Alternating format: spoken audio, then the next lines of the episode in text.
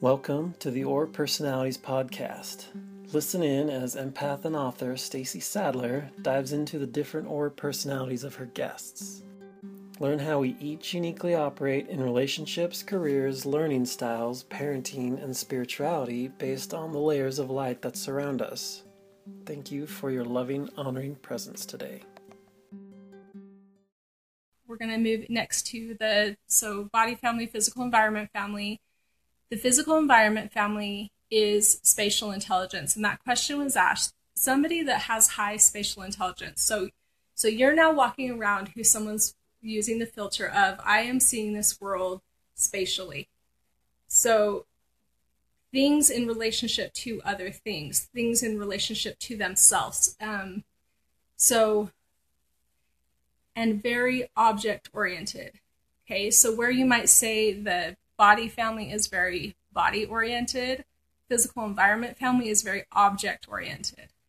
So whether they're object oriented in um, in like a mechanism or in tree or trees or how they work or a garden or um, a building or an art piece or um, um, like exercise equipment i'm trying to think of like like a sportsman like you know like a climber with his climbing gear or something um, and even that goes into people for them so people are objects in their environment, okay?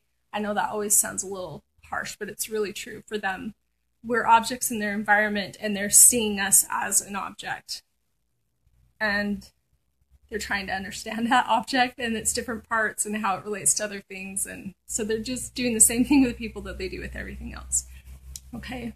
Um, and so that's spatial intelligence their relationship their relationship with objects objects relationships with each other objects in their environment and their relationship to that environment and that can go on the really molecular level and go out to the um, you know the cosmic level okay so just massive and and then but they tend to spend more time in like the really functional realm of that where it's actually like an object like an engine. I always think of an engine because with its parts and its components and you know so mechanics.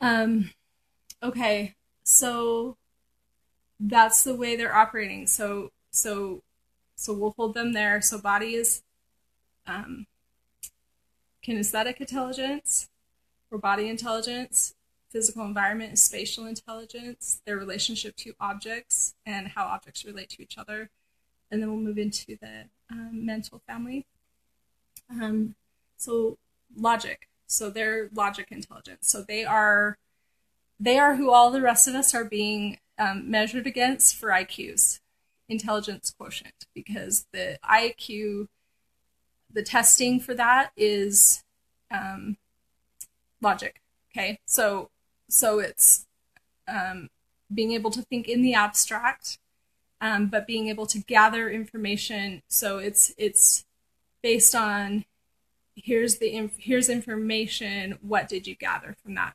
information? So it's information retention. This is our entire school system.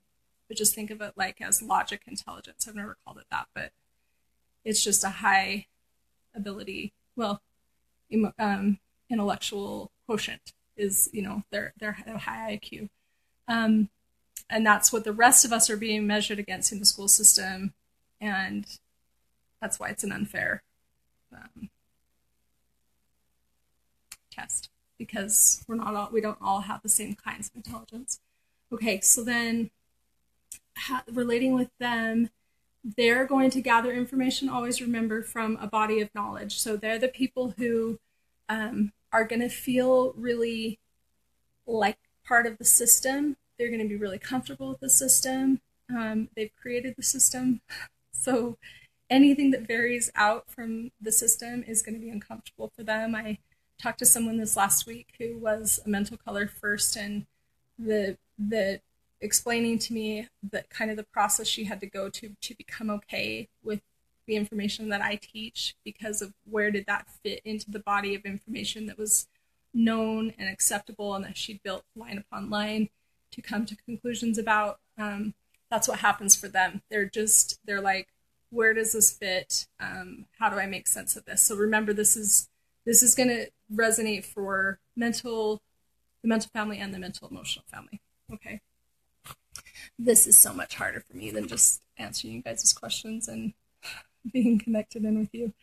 Um, okay, so then thinking about the the emotional family, they are emotional based, so emotional intelligence. Now, this isn't something that people we really have a place for in this culture. I'm reading a lot right now, and I'm noticing that a lot of writers that are writing fiction and where there's any kind of romance and relationship involved, there's a lot of the emotional family doing that. So they're finding a way to creatively explain what their experience is by a high, what feels like to me, because I'm not that, a hyper focus on um, relationships and the emotions that are evoked by each other. Okay. So emotional intelligence, I think, is a really um, needed, obviously, um, area, but they still feel like it's a little bit of a fight for them to be able to express that, and they don't necessarily even know that about themselves. And so, um, coming to understand and know that, and really realizing that's what you're bringing, especially in the world of women, women want understanding there. So I think it's a good one to um, to look at and think about. And then jumping into the spiritual family, so then their energy, so high, I guess, energy intelligence or um, in intuition, but more it's vibes and picking up on things that are unspoken and people's agendas and um, seeing the world in a much more loose fashion as far as what the rules are and what we're doing here and what's possible. Um, they can spend a lot of time lost because of that because they're they're not seeing actualized a lot of the things that they see possible.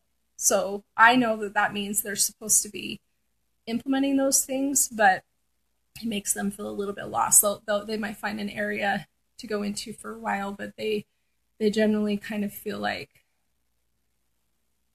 a little lost inside of themselves and not a lot of places to articulate about that. I don't feel sorry for them like like I know that it tends to because they of that lost feeling because an energy color isn't based on emotion. So they're not filtering things through an emotional level. A lot of people that are concerned with the the new crystals and spiritual colors are in the emotional family, are in the emotional spiritual family, um, which are obvious guides for them to be helpful to them, but they're projecting an emotional personal component onto the energy family that doesn't exist. There's not an emotional component there. It's and feeling does not mean feeling when you're talking in terms of energy means it's vibing. It's not personal. So, um, so realizing that, and that, I mean, they still do need human relationships, and they still do need people to care about them and to think about what it's like for them. But it's not an emotional thing. It's it would look actually a bit more like mental. Um, yeah, for all from all that I meet with the new crystals, they're it's a really mental group, but it's a very third eye mental group. So um, for the most part, that's that's pretty true. Each of them have some different components to them, but it's the energy family feels a lot more mental than emotional. Okay.